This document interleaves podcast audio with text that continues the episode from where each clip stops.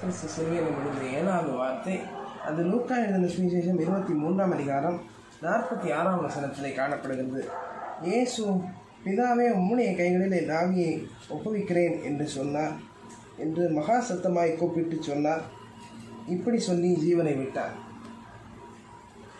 பாருங்கள் பாருங்க இயேசுவானவர் தேவனுடைய குமாரனாக இருந்தும் தேவனுக்கு சமமாக இருந்தும் சொல்லப்போனால் தேவனுக்கு சமமாக இருந்தும் அவர் பாருங்க தம்மை பாடுகளுக்கு ஒப்பு கொடுத்தார்.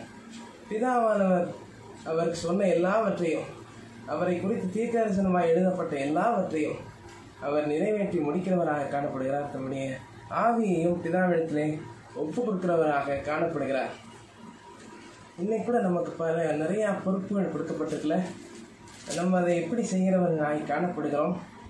பாருங்கள் ஒரு ஓமை சொல்லும்போது இயேசுவானவர் மத்தையோ இருபத்தி ஐந்தாம் அதிகாரம் பதினான்காம் வசனத்தில் அதில் பார்த்தீங்கன்னா நம்ம கொடுத்துருக்கிற தாளந்துகள் நம்ம கொடுத்து கொடுத்துருக்கக்கூடிய நேரம் இப்படி கிறிஸ்துவ நமக்கு கொடுத்துருக்கிற எல்லாவற்றையும் நாம் அவருக்காக செலவழித்து கணக்கோப்பு கொடு கொடுக்குறவங்களாக நாம் காணப்பட வேண்டும். அதிலும் கடவுளுக்காக கடவுளுக்காகவும் நம்முடைய தாளந்துகளை செலவழிக்க வேண்டும். அது மட்டும் இல்லாமல் தேவையுள்ளவர்களுக்கு நம்மால் இயன்ற உதவிகளை செய்ய வேண்டும்? அது பார்த்தீங்கன்னா அதே மற்ற இருபத்தி இருபத்தி ஐந்தாம் அதிகாரம்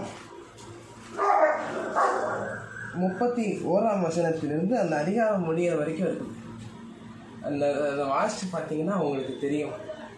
ஆக நம்முடைய தாளந்துகளையும் நம்முடைய நேரத்தையும் கிறிஸ்துவுக்காகவும் தேவையுள்ள மக்களுக்காகவும் செலவு செய்ய நாம் அழைக்கப்படுகிறோம் அந்த அழைப்பிலே நாம் உறுதியாய் நிற்போம். கத்திரி இந்த வார்த்தையை ஆசீர்வதிப்பாராக. ஆமென்.